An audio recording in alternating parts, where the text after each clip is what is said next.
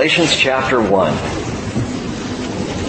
Verse 1. Paul, an apostle, not sent from men nor through the agency of man, but through Jesus Christ and God the Father who raised him from the dead, and all the brethren who are with me to the churches of Galatia. Grace to you and peace from God our Father and the Lord Jesus Christ who gave himself for our sins so that he might rescue us from this present evil age, according to the will of our God and Father, to whom be the glory forevermore. Amen.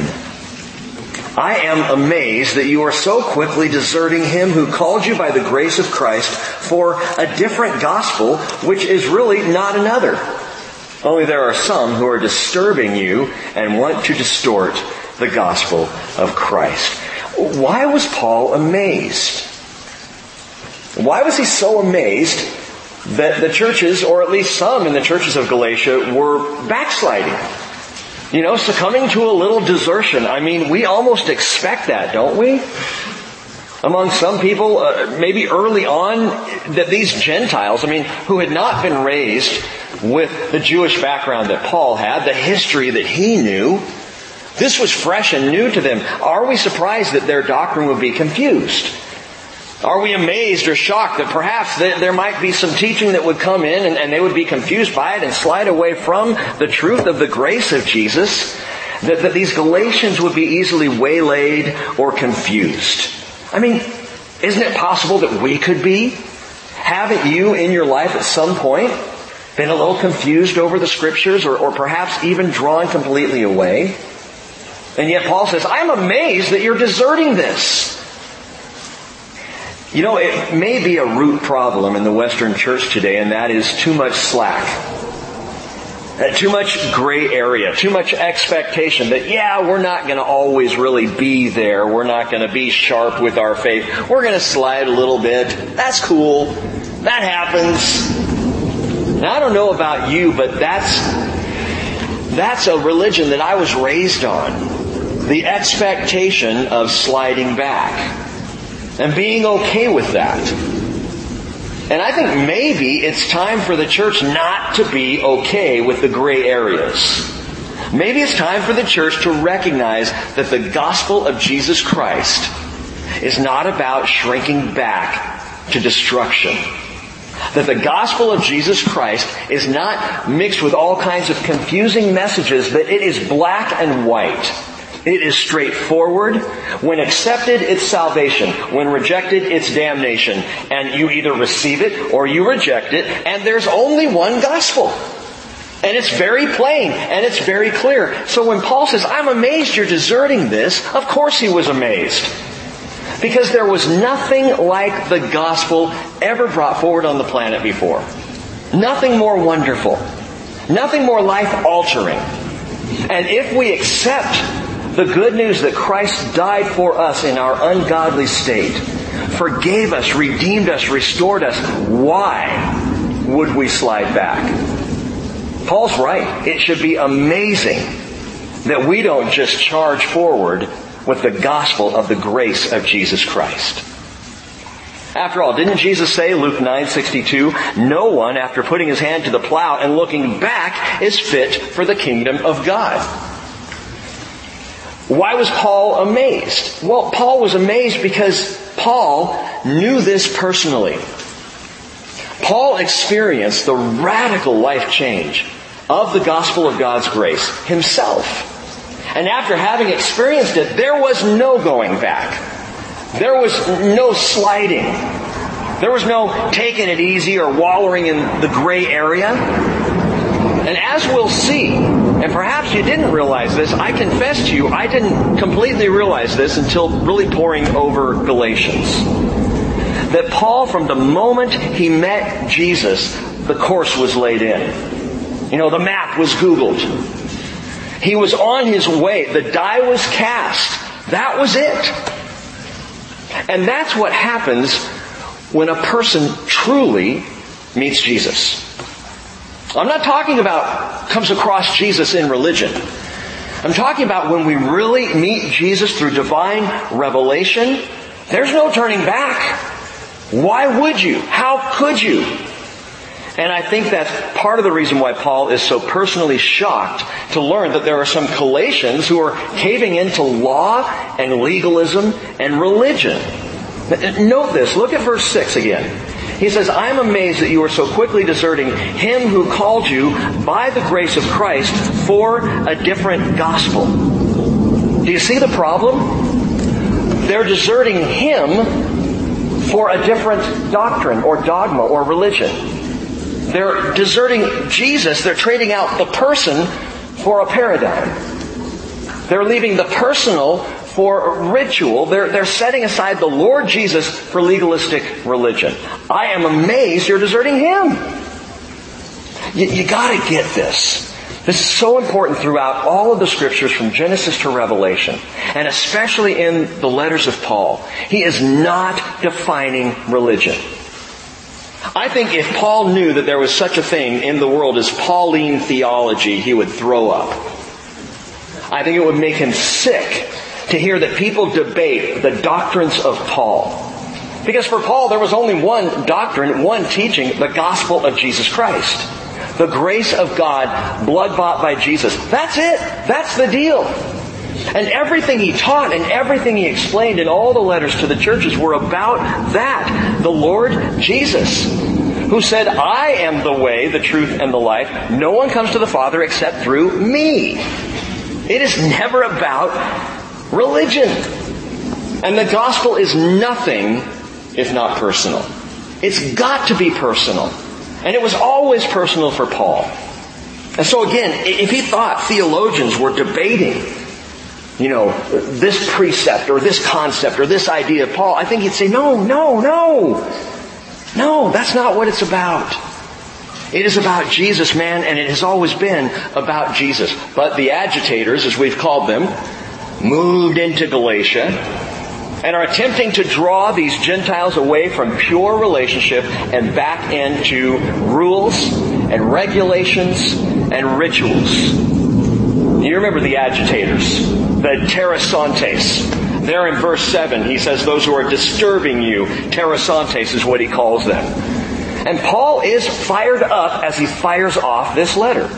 Now we introduced this, and I'm not going to go back over some of the introduction that we did a week ago Sunday.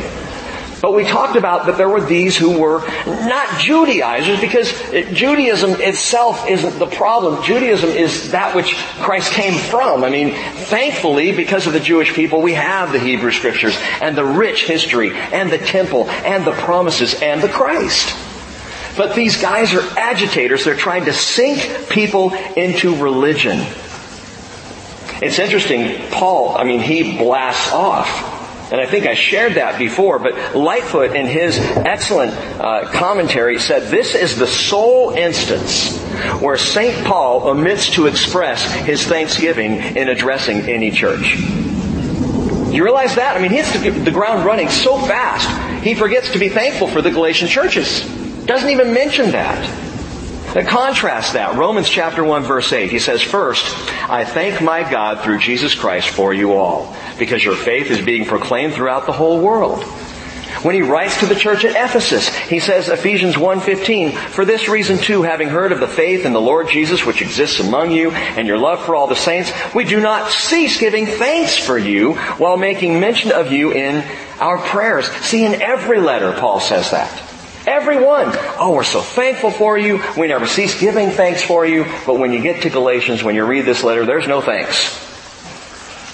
Paul does not have time for the pleasantries. No, instead, he lays out the gospel quickly and then he calls out an eternal curse. An eternal curse. Verse 8. But even if we or an angel from heaven should preach to you a gospel contrary to what we have preached you, he is to be accursed. As we have said before, so I say again now, if any man is preaching to you a gospel contrary to what you received, he is to be accursed, anathema, damned. This is an eternal curse. This isn't, you know, woe unto him. This is much worse. If someone tries to drag you away from the simple, pure truth of the gospel of Jesus Christ, let them be damned. That's what Paul is saying. Well, why would he say it? Why an eternal curse? Because there is no other gospel. There is no other way to be saved. You either accept the gospel of Jesus Christ and receive salvation, or damnation is the alternative. Black and white. Very clear. Paul doesn't mess around with this when it comes to the gospel, when it comes to the truth of a revelation of Jesus. Which is why I prayed before we started, Lord, reveal yourself to us. We need Jesus revealed. We don't need more doctrine. We don't need more rules, more laws, more legalism. We need to know Jesus and to be aware of Jesus and to talk to Jesus even as we talk to each other. To be in real relationship with Him. There are lots of ideas out there that sound like good news. You know, people come up all the time with ideas. Hey, here's good news. That's good news. I got some good news for you. All kinds of imitations and counterfeits that look good. But there is only one piece of good news that can save eternally, and that is the gospel. You know this.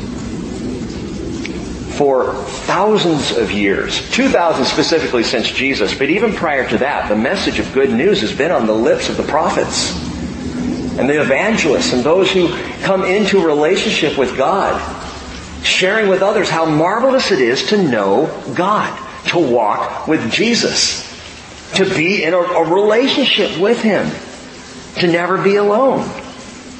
And yet, across these thousands of years of civilization, of Earth's history, people still don't get it. They still either think it's about religion or they sink into religion. Let me share this with you. This was a, an article I actually read two or three weeks ago and I set it aside. I thought that might be worth reading at some point and it is. This is from The Guardian UK. It's called Spiritual Sedona, the Arizona town bursting with positive vibes. Just anyone want some vacation plans for the summer? Here you go. Written by Tara Isabella Burton, a Brit. She says, locals call Sedona, Arizona a cathedral without walls. Three million tourists a year come to this town of barely 10,000, nestled among towering, rusty sandstone rock formations in the northern Verde Valley. Many of these visitors are pilgrims, particularly at this time of year, headed to Arizona in search of spiritual renewal. Sedona has no major churches. Perhaps we should plant one there. I'm thinking. Sedona has no major churches, no relics, no established holy sites. But what it does have, get this, are vortexes. Vortexes. A series of unmarked points around Sedona's various cliffs that locals and visitors alike imbue with New Age significance. I thought the New Age went out in the 80s. they say where that significance comes from, like the actual number of vortexes in Sedona, varies from guide to guide and is subject to debate. Locals cite legends about the area's sanctity to local Native American tribes. However, Sedona didn't become America's New Age capital until the 1980s, when a U.S. psychic named Page Bryant identified the vortexes after a vision. These vortexes were places where spiritual energy was at its highest point, where you could tap into the frequencies of the universe. and get what? Gas? I don't know. Where you could, by closing your eyes, start to change your life. She goes on. Spiritual seekers across the country listened. In 1987, Sedona was host to one of the largest branches of the Harmonic Convergence, a New Age synchronized meditation where 5,000 pilgrims came to get in touch with the universe at the Bell Rock Butte, believed by many to be a vortex. But Sedona's natural beauty rearing rust-stained rock faces, orange dust pathways around sage-scented mesas, and searing blue skies, which makes me want to praise the Lord, induces, if not spirituality, at least then a certain awe. She writes, my favorite moments are not under the guided meditations or the past life readings, but when I can hike, wander, or explore on my own. Walking through the yucca strands and mesquite branches, in the rusting gold shadow of the vortex site known as Cathedral Rock. listening to the sound of another traveler's pan, panpipes on top of Airport Mesa. This is, what, 2017? Panpipes? And then she says, sneaking away from a tour to close my eyes and feel the scorching sun on my skin, hearing the creek murmur in the distance, all these provoke a sensation as close to mindfulness as any I'd experienced. I don't know if I'm in a cathedral, but there are worse ways to spend a Sunday morning. Sedona. Another gospel. Good news, there's a place you can go and get in touch with the universe. What does that even mean? In touch with what? The planet Pluto? I don't get this. By the way, so she's a British writer. I heard this just on Sunday. And it's remarkable to me. In America today, 70% of people identify as Christian. Still a large percentage. Now, uh, we're not talking about whether or not people are born again or evangelical or Catholic or, or what they are, but 70% still identify, will say, oh yeah, I, I'm Christian. I'm Christian. You know what the percentage of people who identify as Christian is in Great Britain? Brace yourselves. 1%. 1%. This from a missionary who works in London. 1% of Brits identify as Christian.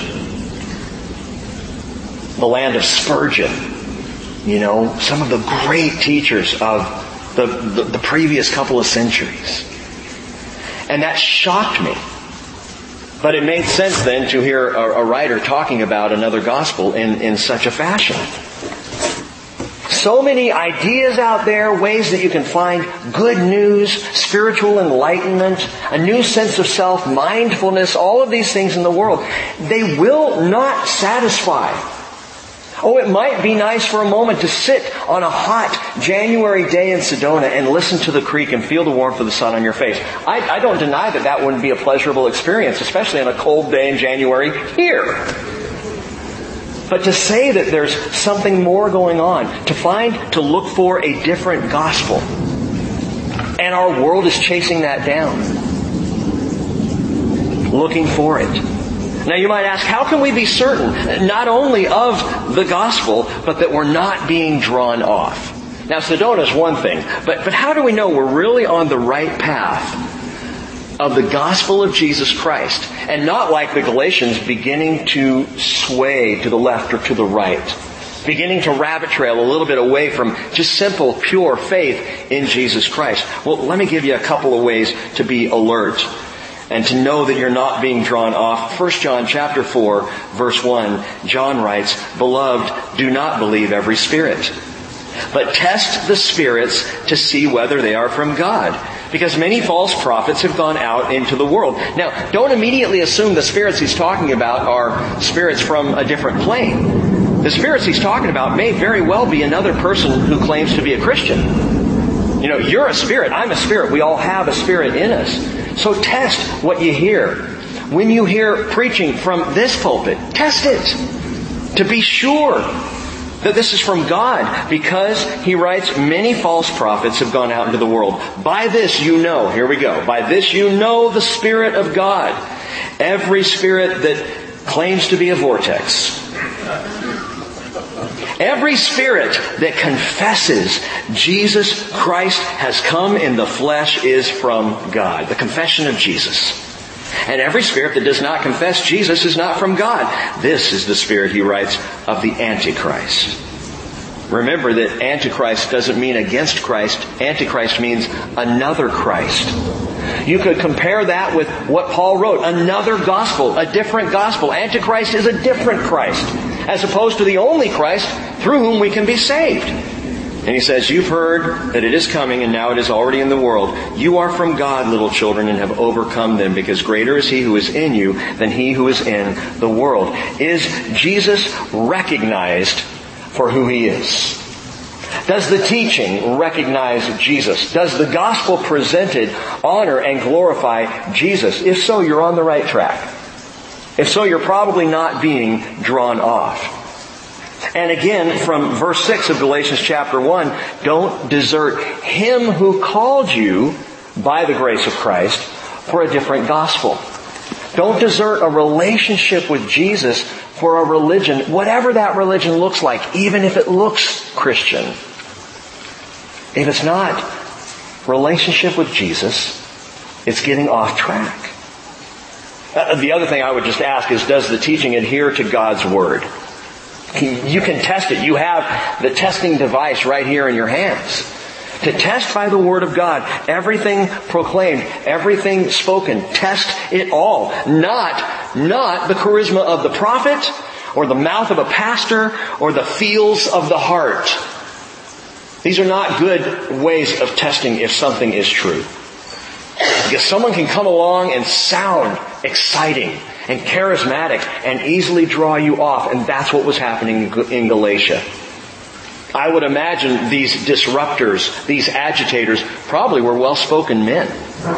Probably had some degree of intellect and were able to explain why it was so important that you non-circumcised Galatians go be circumcised. That you keep Sabbath. And that you eat the way we eat and keep the things that we keep. Man, test everything by His Word. What does Jesus say about the Sabbath? Sabbath was not made, man was not made for Sabbath, Sabbath was made for man. He said, I'm the Lord of the Sabbath. I gave you Sabbath so you'd chill out, not so you get all uptight. Did Jesus ever talk about circumcision? Did he ever tell us how important that was and be sure we all are? If you're going to follow me, you know, if any man come after me, let him deny himself, take up his cross, and be circumcised. No. It's not what he said. He said, follow me. Because again, for Jesus, it was all about come and know me. Come and be with me. Come and walk with me. That's what this whole thing has been pointing to for all of history. And Isaiah says in Isaiah 8:20, if they do not speak according to this word, it's because they have no dawn. Jude writes in Jude chapter 1, actually it's just one chapter, he says, Beloved, verse 3, while I was making every effort to write to you about our common salvation, I felt the necessity to write to you appealing that you contend earnestly for the faith which was once handed down for all the saints. One faith. Once handed down, not constantly changing. He said, for certain persons have crept in unnoticed. I would equate these with the disruptors.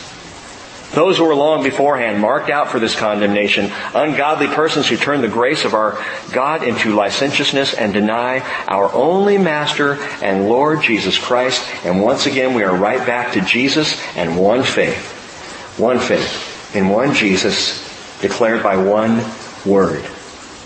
No wonder Paul said, anything else is damnation. Anything else is anathema.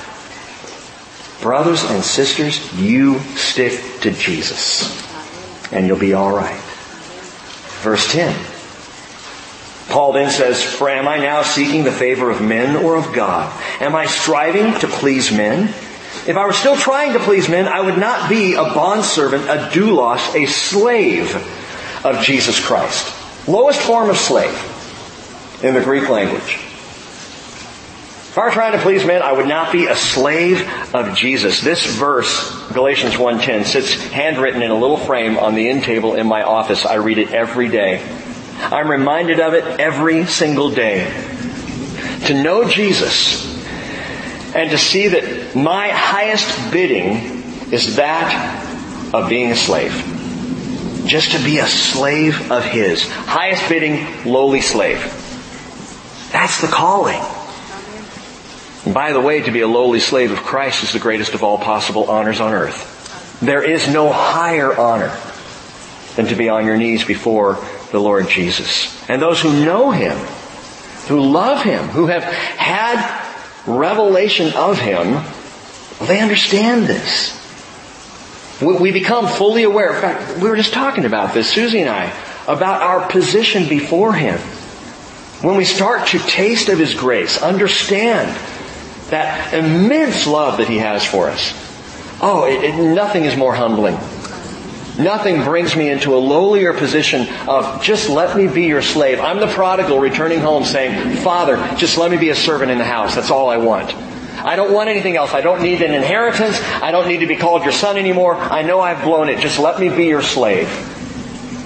And what's wonderful about that is he comes back at us and offers so much more. All of the servants understood this. Now Paul writes this, that I am, you know, just a slave. I, I would not be a slave of Christ. James, brother of Jesus. He writes in his letter, James chapter 1 verse 1, James, a bondservant of God and of the Lord Jesus Christ, a slave. You want to define me? That's what I am. I'm a slave. Peter in 2 Peter chapter 1 verse 1 calls himself a slave and an apostle of Jesus Christ. I, I love the order there. Slave first, apostle second. And the only reason he's apostle is because he has a message as a bondservant of Jesus to tell you about Jesus. So even as an apostle, he's not this higher up. John, who we assume to be Jesus' best friend on the earth. Revelation chapter 1 verse 1 said, the revelation of Jesus Christ which God gave him to show his bondservants, his doulos, his slaves, the things which must soon take place, he sent and communicated by his angel to his slave, John. They understood this. Now, I specifically pulled out some verses there showing the attitude of James and of Peter and of John, all three calling themselves slaves of Christ. I do that on purpose because they are key players in Paul's account, as you're going to see in just a few moments here. But what is wonderful to me, what's marvelously ironic, is while I come into a relationship with Jesus and I am thrilled to be just a slave of His, I come to Him seeking servitude and God offers sonship. I come to Him seeking just to follow Jesus and Jesus calls me His friend. And I don't deserve that. And you know what? There is a word for that. Grace. It is, as you may know, the key word of this entire letter. Grace. And it is what Paul is fighting for here. And it is why Paul is so vehemently going head to head with these agitators. Don't you dare strip away one iota of grace. Because that is from God. So while we desire simply to be His slaves, in fact, what, what do we want to hear more than anything else? Well done, good and faithful slave. I want to hear Him say that. And yet I know by the grace of God, He has made me so much more. Now, at this point in the letter, having already referred to the grace of Christ and getting into this, Paul begins to express that grace by his own experience. And for those of you who like an outline, let me just give you a, a six-point suggestion for the letter to the church at Galatia, or the churches. Uh, six points that, that will kind of take us through the whole letter. Uh, number one, we begin with Paul's foray into the gospel of grace. His foray. And I, I say foray because it's like an attack. I mean, like I said, he comes out swinging. He comes out with both barrels firing away. He takes a foray into grace, and that's the first 10 verses of chapter 1. Second part of the outline. Paul then launches into his firsthand experience of grace, and that's what he's about to describe for us. His own experience, personally. And that's chapter 1 verse 11 through chapter 2 about verse 14. And then from chapter 2 verse 15 through chapter 4 verse 31, Paul goes into the faith of grace. He teaches about grace. He gives doctrine of grace, really describes and defines it, helps us to understand it. And so again, his foray into grace, first 10 verses, his first-hand experience of grace, chapters 1 and 2, the faith of grace, chapter 2 through chapter 4, and then in chapter 5, part 4, the freedom of grace. So what does it mean once you understand grace and receive grace? How do you walk in it? What does that look like? And it looks like freedom. And that's the first 15 verses of chapter 5. Then, in verse 16 through verse 25 of chapter 5, part 5 of the outline is the flesh versus the fruit of grace. The flesh versus the fruit. And then at the end, number six will be final admonitions of grace. I'll give those to you one more time and after this you're going to have to go back online and find this out. Paul's foray into the gospel of grace. Paul's firsthand experience of grace. The faith of grace. The freedom of grace. The flesh versus the fruit of grace. And then final admonitions of grace.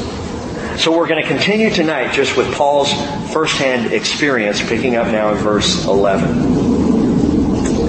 Paul said, and this is important, I would have you know, brethren, that the gospel which was preached by me is not according to man. For I neither received it from man, nor was I taught it, but through a revelation of Jesus Christ. Now the wording is so important. I received it. That second time there in verse 12, you see it italicized. So just kind of pull that out for a second. Read it without that little phrase. That phrase is to help us understand it or read it easier, but it should read like this. I neither received it from man, that is the gospel, nor was taught it, but through a revelation of Jesus Christ. Do you see how that's different? That what Paul's saying is, this wasn't about a doctrinal dissertation. This was about getting to know Jesus. This was about a revelation of Him. Paul could very easily say, the reason why I'm able to teach all that I'm able to teach and write all the things that I'm able to write is because I know Jesus. I know Him. I spent time with Him. I learned from Him. And so what I relate to you is just Jesus. And it's what's important to Him and what matters to Him. A revelation of Jesus Christ. I, I said this a couple of weeks ago. Every one of us has heard the gospel from someone. Paul heard the gospel from Jesus. Every one of us got the gospel through the agency of another human being. Paul got it from Jesus. Direct. And it's important, and he makes this point not only here, he made the point to the church at Corinth. He will make the point again to other churches. He wants everybody to be clear. This is not something that he has taken and kind of regurgitated from Jerusalem. This is from Jesus himself. Verse 13, he said, For you have heard of my former manner of life in Judaism. How I used to persecute the church of God beyond measure. And I tried to destroy it. And I was advancing in Judaism beyond many of my contemporaries among my countrymen, being more extremely zealous for my ancestral traditions. Paul's credentials were legendary. To my mind, Paul should have been the apostle to the Jews because he knew Judaism so well. Because he was a Jew through and through. He had it down. And in terms of both his Hebrew background and his hateful brutality to the church, Paul was well known. If you think back to the book of Acts, chapter 8, verse 1, we're told that Saul, first time we meet him, he was in hearty agreement with putting Stephen to death. And in fact, in Acts chapter 8 verse 3, it tells us Saul began ravaging the church, entering house after house, dragging off men and women. He would put them into prison. Acts chapter 9 verse 1 says Saul, still breathing threats and murder against the disciples of the Lord, went to the high priest. He asked for letters from him to the synagogues at Damascus so that if he found any belonging to the way, both men and women, he might bring them bound to Jerusalem. To what end? Imprisonment and or death. That was Paul's mission. His ministry, if you will. And he believed in it. But then he met Jesus on that Damascus road, didn't he? What happened on that road? Well, he paused on a hot afternoon, opened up his Bible and had a little Bible study and had an aha moment. No, he met Jesus. Am I being clear about this whole Jesus relationship thing? He met Jesus and it spun him around 180 degrees. Verse 15 he says, but when God, who had set me apart from my mother's womb and called me through his grace was pleased to reveal his son in me so that I might preach him among the Gentiles? I did not immediately consult with flesh and blood. Now, now stop there for a moment. Paul says some powerful things here. Like Jeremiah, Paul says he was set apart from his mother's womb. Jeremiah is the only other prophet who explicitly says the same thing. Jeremiah chapter 1 verse 5. The prophet said, uh, quoting God, before I formed you in the womb, I knew you, and before you were born, I consecrated you, I have appointed you a prophet to the nations. Wow. Credentials. Paul says God said the same thing to me. Paul says Jesus revealed to me that I was known for this ministry to the Gentiles from my mother's womb. Now, that can be very impressive, but before you get all impressed, think about it. What does it mean for Paul to have been set apart from his mother's womb? I like the way Martin Luther put it. Did God call me on account of my holy life? Or on account of my Pharisaical religion? Or on account of my prayers, my fastings, my works? Never. Well then, it is certain God did not call me on account of my blasphemies, persecutions, and oppressions. What prompted God to call me? His grace alone. And the fact that Paul, like Jeremiah, was called from his mother's womb tells us very clearly it had nothing to do with Paul. Nothing to do with what Paul could do for the gospel. With Paul's credentials, Paul's ability, Paul's giftedness. Before Paul had done anything, God said, this is the one I'm going to have carry the gospel to the Gentiles. It's grace. Paul is called by grace, even as you, even as I am called by grace. And he says, nor did I go up to Jerusalem to those who were apostles before me, but I went away to Arabia and I returned once more to Damascus. I believe there in Arabia was when Paul received further instruction from Jesus, hung out with Jesus. We don't know how long he was there, uh, months, into a year, a couple of years. We don't know exactly. But we know that after his calling, that's where he went. And I believe there it was one-on-one Jesus time. He refers to this only one time, if I'm correct in my assessment. One time, and then only in the third person, and we talked about that in 2 Corinthians chapter 12. I believe it was from Arabia, it was in that experience with Jesus that Paul was caught up. He says, I know a man who was caught up to the third heaven. Remember we talked about this a few weeks back. I know someone who had this divine revelation, but I can't talk about that. I'm not to talk about that. But I know that revelation came directly from the Lord. Paul, by the way, speaking of revelation, Paul was not out looking for revelation when it came. Do you realize that? On the road to Damascus, he was looking for blood. He was looking for justice. He was looking to destroy the church. He was not looking for a new thing. In fact, he was absolutely opposed to the new thing. And that's important because sadly, oftentimes when people go looking for a new revelation, they'll find it. Joseph Smith did. Muhammad did. Uh, what's his name? Charles Taze Russell, founder of Jehovah's Witness. These who go looking for something other, a different gospel, who are out looking for some kind of divine revelation, perhaps by traveling to Sedona. They're going to find something. And at first it may sound like good news. Might feel good. Might tickle the ears. It might do something electric to the body. And it's a lie. And Paul was not out looking for it when Jesus found him and spun him around. In verse 18, he says, then three years later, and he's kind of laying out an outline here for you, and you can go back and just kind of track through the outline because he's very explicit about what happened point to point from his meeting on the Damascus road forward. But he says three years later, that is, he had returned to Damascus, he stayed in Damascus, and then after three years he went up to Jerusalem to become acquainted with Cephas, that is Peter, and stayed with him for 15 days.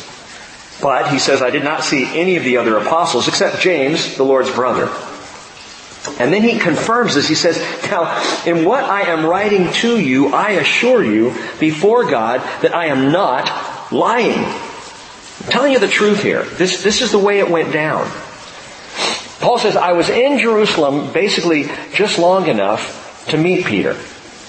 Stayed with him a few days, met James, but not long enough to be trained by either one of them.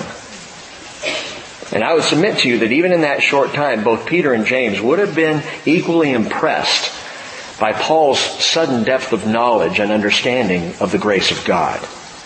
In fact, fact, years later, Peter wrote, and it's a favorite passage of mine, 2 Peter chapter 3 verse 15, he writes, regard the patience of our Lord as salvation. Just as also our beloved brother Paul, according to the wisdom given to him, wrote to you, as also in all his letters, speaking in them of these things, which are some things hard to understand, which the untaught and the unstable distort, as they do also to the, the rest of the scriptures, to their own destruction. I think Peter's hinting that some of Paul's writings were confusing to him. I mean, I could be wrong. But Peter, just think of the beauty of how God did this. Peter, the big fisherman, the foot and mouth fisherman from Galilee, becomes the apostle to the Jews. Paul, the Hebrew among Hebrews, becomes the apostle to the Gentiles. Why did God do it that way? Listen. Because in so doing, the grace of God could be seen in both men. If Paul went to the Jews, anybody could say, oh, well of course, of course Jews are following the teachings of Paul. He is a Jew. They understand Paul, he understands them. Of course that's how it works. But sending a Jewish elite to the Gentiles, who would think very little of him as a Jew, well now God gets the glory. Sending a big dumb fisherman to the Jewish people in Jerusalem, man, what he's teaching, remember what the Pharisees said of Peter and John. These are unschooled ordinary men. Idiotus.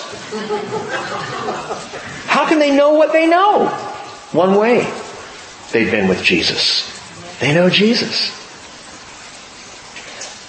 God does this. God calls us by His grace into positions that we don't have the capacity to handle. He puts us in relationships that we don't know what to do with. He allows us to walk in situations that are far beyond us. And I can tell you, absolutely, this church is far beyond me. And it was when there were 20 of us. I didn't know what I was doing. I still don't. Don't tell the shepherds. so often, you don't have a clue what you're doing, but you know God's doing something. So you just follow Him. You just trust Him and He gets glorified and grace works out among us. So why, think about this, He goes up to Jerusalem, He stays with, with Peter, He sees James and that's it. First time in Jerusalem, that's it. Nobody else. Why? Why didn't they have a big potluck and, and invite Paul and introduce him? This is three years since his conversion. You would think after three years he, he would have, you know, substantiated that he truly is a follower of Jesus and, and it would all be cool. Three years later, and Acts chapter 9 verse 26 says, when he came to Jerusalem, he was trying to associate with the disciples, but they were all afraid of him. Not believing that he was a disciple. Wow. Put some skin and bones on that. How hard would that be? You're Paul. You, you go to Jerusalem. You have been revealed Jesus. Jesus himself has come to you. He's trained you. You're out preaching in Damascus. It's been going well until they have to lower you over the wall in a barrel, you know, in a basket and get you out of there. So you go up to Jerusalem. Oh, this will be good. Sweet fellowship. Finally I can hang with the leaders and, and Peter who I know of and James and the guys and, and this is going to be good. And they're all afraid of you. You gotta wonder at that point if you're not thinking, God, did you make a mistake with me? Did you really call me from my mother's womb? Should, should I be the, because even the brethren are scared of me. I, how is this okay? Paul, Christian enemy number one, a known terrorist to the church, suddenly saved? Well, would you trust him? But it does make me wonder why God would choose him, and again, the answer comes back to grace. Why does God choose anybody? Grace. It's His grace. Why am I able to sit here and teach His Word? it is His grace. Why are we able to walk in the lives that He's given us? It's grace. It's grace alone. Ephesians chapter 2 verse 4, Paul says, God being rich in mercy because of his great love with which he loved us, even when we were dead in our transgressions, made us alive together with Christ. By grace you have been saved. But listen, then he says, and he raised us up with us, with him. He seated us with him in the heavenly places in Christ Jesus. Why? So that in the ages to come, he might show the surpassing riches of his grace and kindness toward us in Jesus Christ. What does that mean? It means on into eternity, we're still going to be talking about grace. We're still going to be experiencing grace. We're going to look at one another and say, I thought I learned everything there was to learn about grace on that Wednesday night in January. I was totally wrong. I mean, grace upon grace revealed to us and in us and through us. It's marvelous. Verse 21. So Paul then continuing, he says, well then I went into the regions of Syria and note this Cilicia, and you might mark this, Cilicia is where Tarsus was. So this is where Paul goes back to Tarsus. What he doesn't mention in the interim here is that a hit was put on his life there in Jerusalem too. So they rushed him out of there down to Caesarea and he made his way on back to Tarsus. Verse 22. I love this. I was unknown by sight to the churches of Judea which were in Christ. But only they kept hearing, he who once persecuted us is now preaching the faith which he once tried to destroy, and they were glorifying God because of me. These are the Tarsus years. And Paul sums it up for us in just a couple of verses, but this is so important. In fact, it changed my thinking a little bit. The Tarsus years. The Tarsus years are what occur between Acts chapter 9 verse 30 and Acts chapter 11 verse 25. In that section, after Paul's amazing conversion in Acts chapter 9, and then his experience in Damascus, and then he goes up to Jerusalem, and then he makes his way back to Tarsus, and then seven years, roughly, six or seven years go by. Paul is all the while in Cilicia and Syria. But mostly they're back in the hometown of Tarsus. Six or seven years. And we know nothing about those years except what he shares right here. The unknown years of Paul's ministry not written about in the book of Acts, and yet, get this, those unknown years to us brought glory to God. While those years were going by and Paul was in Tarsus, all the churches in Judea are hearing about this preacher in Syria and Cilicia who once persecuted the church but now is preaching the gospel. And they are all glorifying God because of him. They didn't know what he looked like. They weren't even sure really who he was. I mean, hey, he got saved on the way to Damascus, made his way to Jerusalem, and then he was out of there. That was it. So none of the churches saw him. They had no visual uh, uh, remembrance of him. And so all this time goes by, and by the way, at the end of this period of time, Acts 11:25 tells us, Barnabas left for Tarsus to look for Saul. And when he had found him, he brought him to Antioch, and for an entire year they met with the church and taught considerable numbers, and the disciples were first called Christians in Antioch. Now get this. When we studied Acts, I made an assumption that I want to retract. If I may, I know it's already in the teaching on the website. It is recorded now for history. But I gotta retract this. I made a human assumption that in these hidden years, Paul slipped back into Tarsus and was just kind of bumping around his hometown, bummed out. Depressed. I mean, hey, they didn't accept him in Jerusalem. He had to slip out of Damascus in a basket. Maybe it was all a mistake after all, so he just kind of goes home and maybe he went back to tent making. Until then Barnabas, son of encouragement, goes and gets him and says, no, Paul, I gotta encourage you. We need you over here. I was completely wrong based on my reading here of Galatians. Because what apparently was taking place is that Paul was powerful in ministry in Tarsus. Barnabas knew that and went to get him because he needed Paul. It wasn't that Paul needed Barnabas, Barnabas needed Paul. So he goes to get him, bring him to Antioch, and what happens? A year of fantastic ministry takes place in Antioch. And by the way, Antioch now becomes Paul's home base. That becomes the place where they're first called Christians and the church grows and there's a little group of prophet teachers that meet there, including Barnabas and, and Paul. And things really start to take off and explode there. But my friends, based on what he says here, there was powerful preaching going on during that entire time up in Tarsus. You might even say Paul was laying the groundwork for what would take place when he moved from Antioch around the Horn through uh, Syria and Cilicia and then on into Galatia. And it started for Paul in Tarsus. I want to see the videotapes on Tarsus when we get to heaven. I think there are going to be some things there we've never heard that are awesome. So Antioch then becomes home base for Paul. Chapter 2, verse 1. Then after an interval of 14 years, I went up again to Jerusalem with Barnabas taking Titus along also.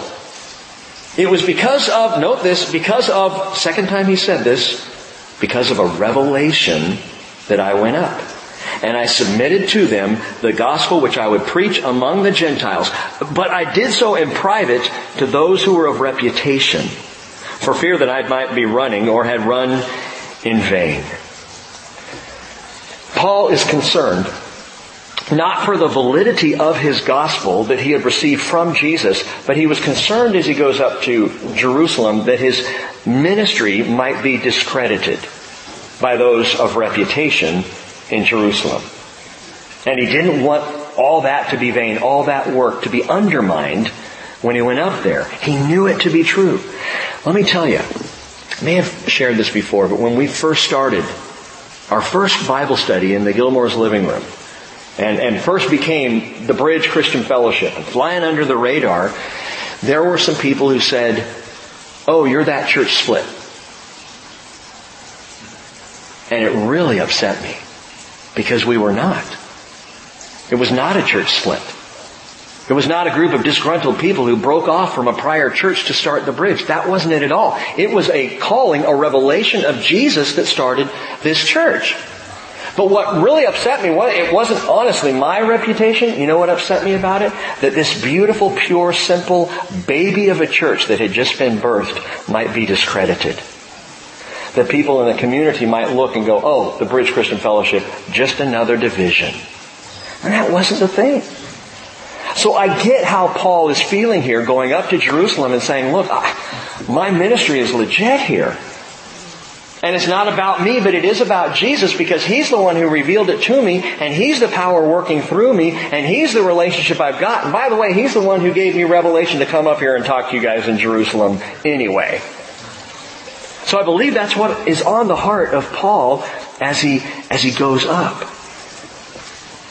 But what exactly does it mean that it was because of a revelation, Paul says, that I went up? Was very simple. Jesus said, go. And if we didn't have this letter to the churches in Galatia, we wouldn't know this. Because the other reference to it in Acts chapter 15, and, and yes, I am of the camp that believes what Paul is talking about here in chapter 2 is Acts 15. There are others who say it was a different trip up to Jerusalem, and there's some debate about that. And it all goes to when was the letter written to the churches in Galatia in the in the in the 50s or in the mid 50s. And I think it was the mid 50s, and I believe he's talking about the Jerusalem conference in Acts chapter 15. The parallels are very strong, and I could go into that. I'm, I'm, not going to. Don't want to argue it. And if you have a different opinion, uh, you can be wrong. That's fine. But Acts chapter 15, verse 2. Luke says, the brethren, talking about there in Antioch, the brethren determined that Paul and Barnabas and some others of them should go up to Jerusalem to the apostles and elders concerning this issue. What issue? Circumcision. It's the same issue that's dealt with at the Jerusalem Council that Paul is dealing with right here at the outset of Galatians. So in Acts 15, what we get is that they determined and they sent Paul up to Jerusalem. But Paul here tells us no. It was because of a revelation that I went up. So how do we square the two?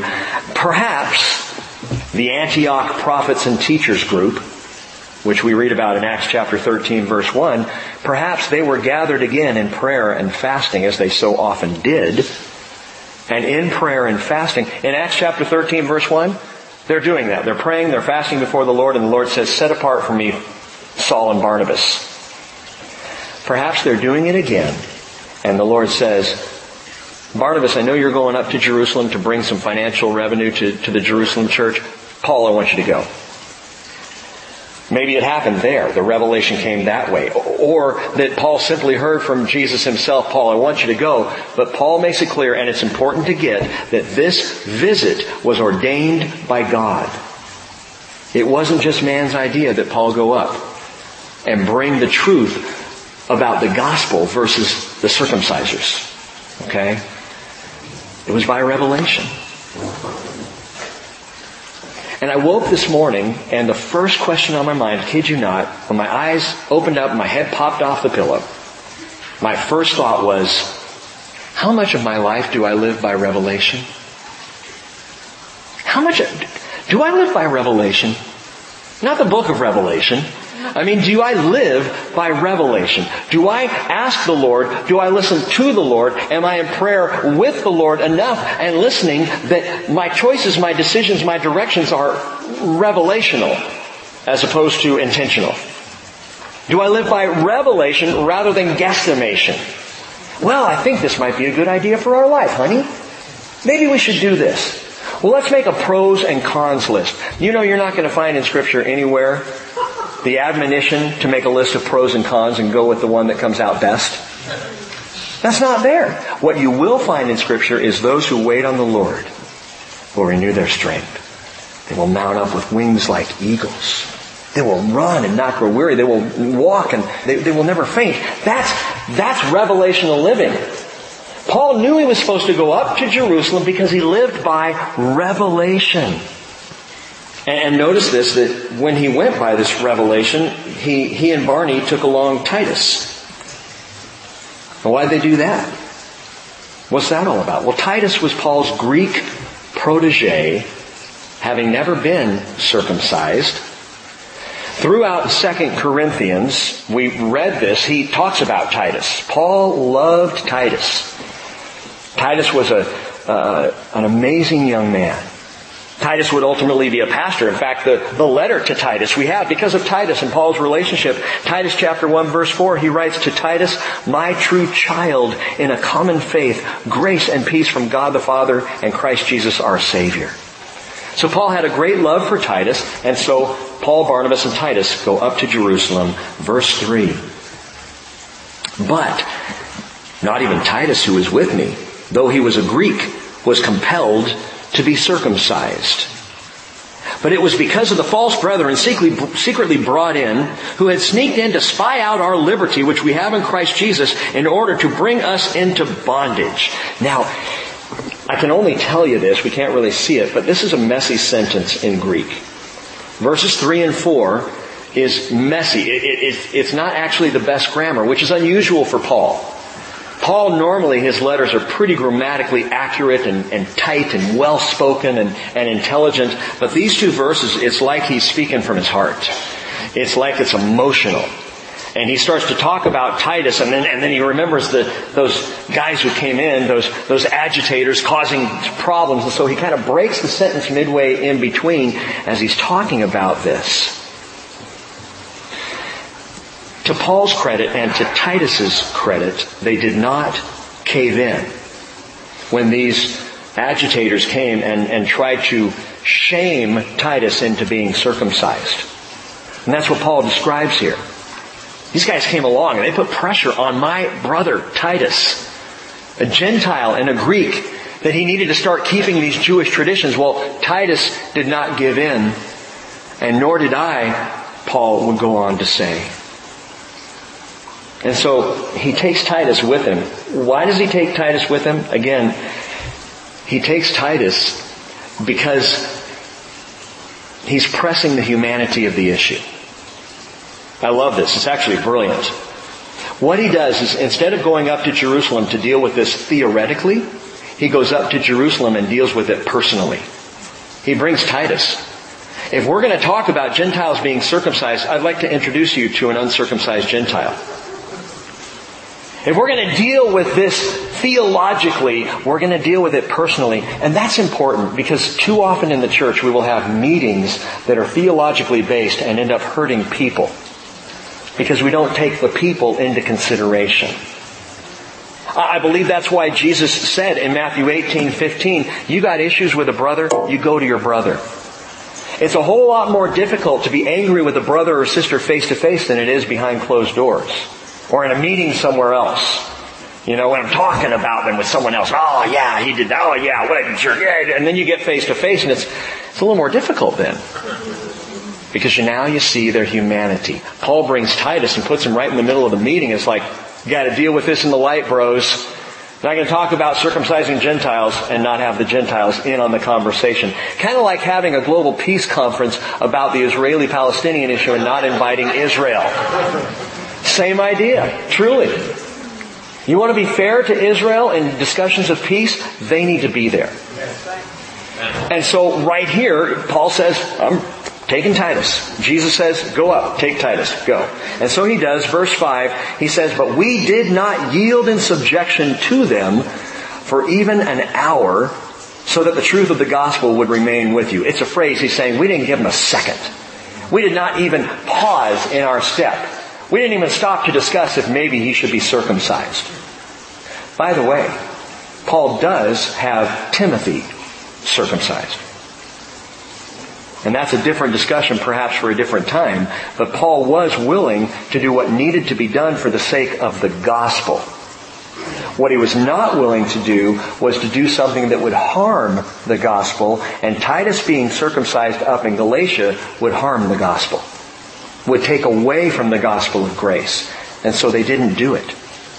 How would the church today be different if the early church embraced the agitators back then? Can you imagine that?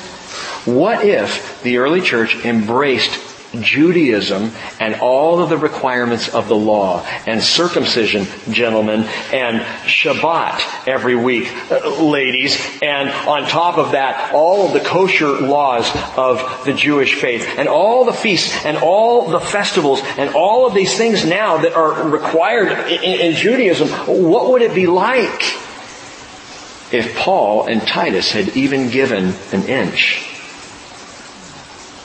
If they had been willing to go along and just, ah, oh, well, you know, I know it's about grace, but boy, these guys make a point. And Jewish faith is kind of cool. You know, eh, eh, keeping the festivals. I know Christians right and left who think it's a blast. Sadly, I know Christians right and left who think we need to get into that. By the way, I think we're going to do a Passover Seder this year, but for the fun of it and for the education of it and for the joy of the fellowship of it. We're already talking about bringing someone out from Jews for Jesus and doing right here in the sanctuary, setting up tables and doing a Passover Seder meal, which could be really cool and very informative. But not because we have to. And it was because men like Paul stood strong on grace that, well, what does he say in chapter 5, verse 1? It was for freedom that Christ set us free. Therefore keep standing firm. Do not be subject again to a yoke of slavery. Behold, I, Paul, say to you that if you receive circumcision, Christ will be of no benefit to you. Translation. If you go back to law, you're casting out grace. You're going to miss the whole thing. And if I testify again to every man who receives circumcision that he is under obligation to keep the whole law, man, you've been severed from Christ. You who are seeking to be justified by the law, you have fallen from grace. That's how you fall from grace. Interesting. It is not sin that causes a person to fall from grace. It's law. It's religion. A fall from grace is a diving headlong into ritual and legalistic religion. And if they had done it back then, where would we be today? Circumcision. Again, Shabbat, kosher food. Now I say those things and they, they may not sound bad, but I want to encourage you all because I love Israel. I love Jewish faith. I am fascinated with all the learning that we went through. We studied Torah in this fellowship. We studied the prophets and the law and Moses. We went through it all. We will, Lord willing, again, once we finish the New Testament, we'll swing back around again. And it's important and it is, it is the fabric of our faith. But my friends, don't let fascination with Jewish things cause you to deny grace. To slide backwards. Because when Christians do this, and I've seen it happen again and again, all of these Jewish things become shoulds and oughts and have tos. And suddenly grace gets lost. So we did not yield. Verse 6 he says, But from those who were of high reputation, what they were makes no difference to me. God shows no partiality. Well, those who were of reputation, he says, contributed nothing to me. I had to read this a few times. I had to think it through a, little bit here. Um, as to how, how Paul was speaking, what he was thinking, what he was actually saying here. Three times he uses the phrase, those of reputation.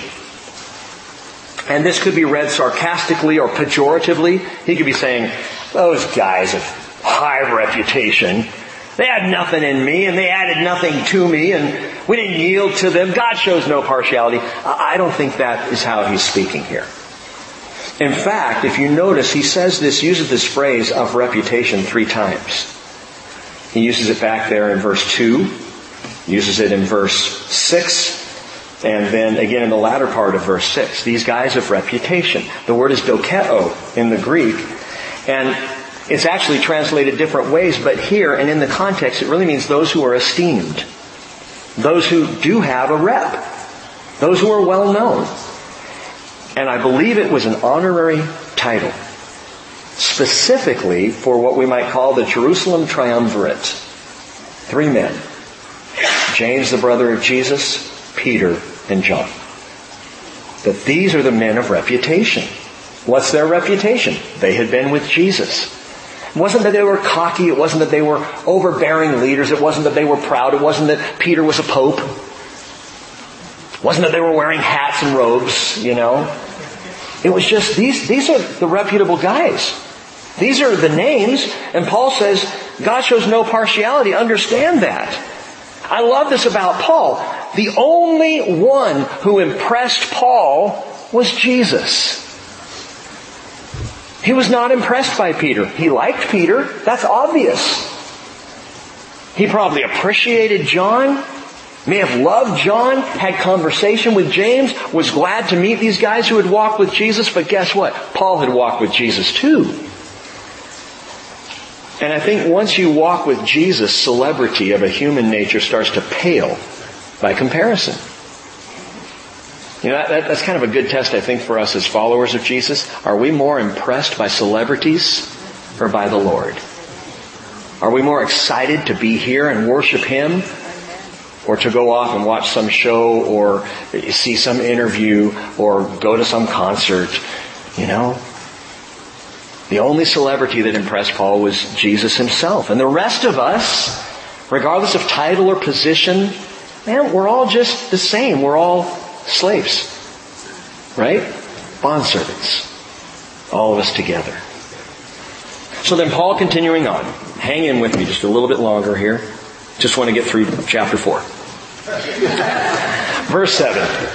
On the contrary, seeing that I have been entrusted with the gospel to the uncircumcised, just as Peter had been to the circumcised, and again, don't let that irony be lost on you.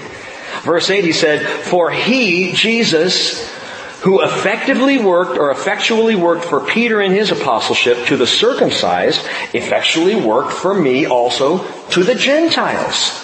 And recognizing the grace that had been given to me, here's the triumvirate, triumvirate James and Cephas and John, who were reputed to be pillars, they gave to me and Barnabas the right hand of fellowship so that we might go to the Gentiles and they to the circumcised.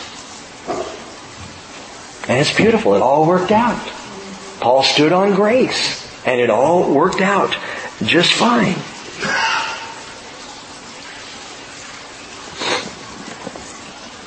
But he says he got nothing new from them, right?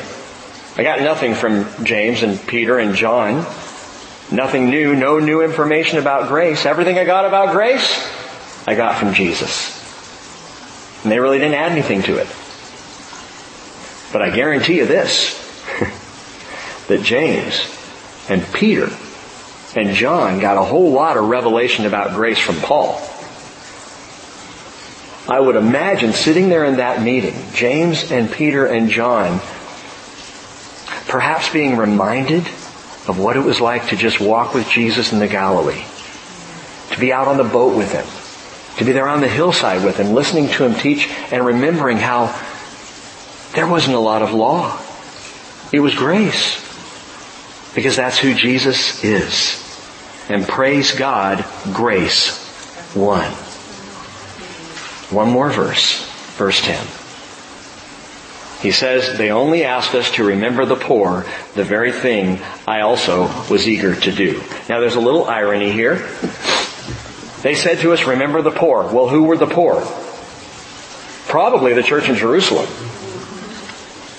Definitely the churches in Judea in the early days of, church, of, the church, and we see this in the book of Acts, a number of famines hit Judea. And there were a number of times where those churches were struggling. Paul's third missionary journey was a, a, complete relief effort to get funds from all the churches all the way out as far as Macedonia and take those funds back to Jerusalem to be dispersed among the churches because of the poverty, because of the famine that was, that was hitting there at the time. And so the poor, remember the poor, you can almost hear them saying, just, man, when you blast off and you're taking the gospel to the Gentiles in the larger Gentile world, world don't forget us poor Jews. don't forget the impoverished here. Remember the poor. Mark chapter 14 verse 7, Jesus said, you always have the poor with you. And he's right, we do. In fact, the most impoverished souls on the planet are those who are living without grace. Remember the poor. Those who you know don't know Jesus, have never had a revelation of Jesus Christ, don't understand grace, think that church is all about religion. Remember the poor.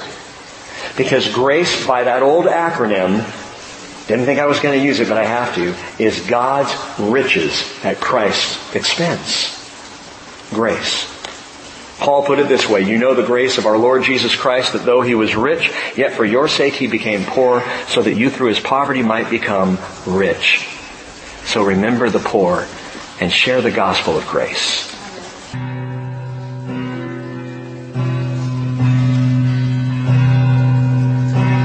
I invite you, if, if you so choose, to just pray along with me in your heart and pray after me to the Lord. Jesus, reveal yourself to me. Jesus, help me to understand the full measure of your grace. Jesus, help me to be one who walks forgiven, who lives redeemed, and who loves as one restored. Fill me so overflowing with your grace, Lord, that it gets on other people around me. In the way I treat others.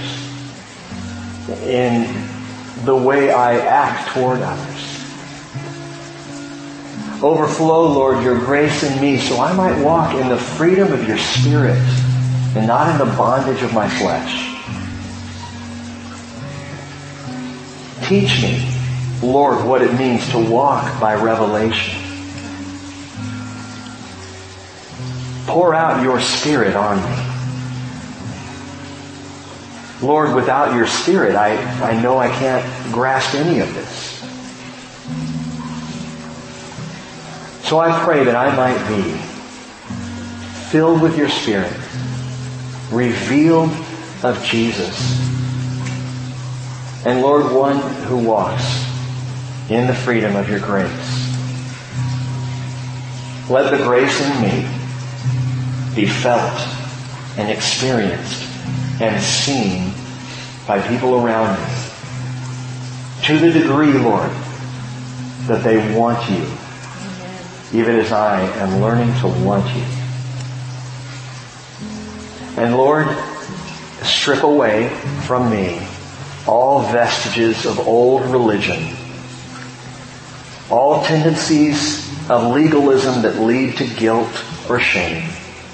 Free me by the forgiveness and restoration of the cross. I praise you for your amazing grace. In Jesus' name. Amen.